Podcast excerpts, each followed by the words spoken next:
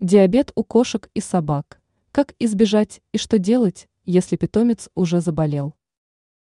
Так уж получается, что питомцы тоже способны заболевать болезнями, которыми заболевают и люди. И если человек может самостоятельно обратиться к врачам и проходить курс лечения, то кошки и собаки об этом сказать не могут. Поэтому первым тревожным фактором, на который нужно обратить внимание, это малоподвижный образ жизни питомца. В этом случае он начинает очень быстро набирать вес и весь свой досуг проводит лежа или сидя. В некоторых случаях может помочь новый питательный рацион, который необходимо согласовать с ветеринарным врачом. Также на диабет может указывать частое бесконтрольное мочеиспускание питомца. Не нужно на него ругаться, это почти гарантированно связано с болезнью.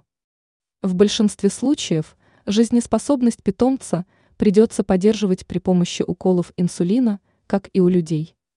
Диабет не позволяет вырабатывать инсулину естественным образом в необходимых количествах, а инсулин отвечает за доставку в клетки организма полезных веществ. И не увлекайтесь вакцинацией своего питомца. Обычно от редких болезней прививки ставятся в раннем возрасте, затем их дублировать нет смысла. Единственная прививка – которую нужно обязательно делать ежегодно, это прививка от бешенства.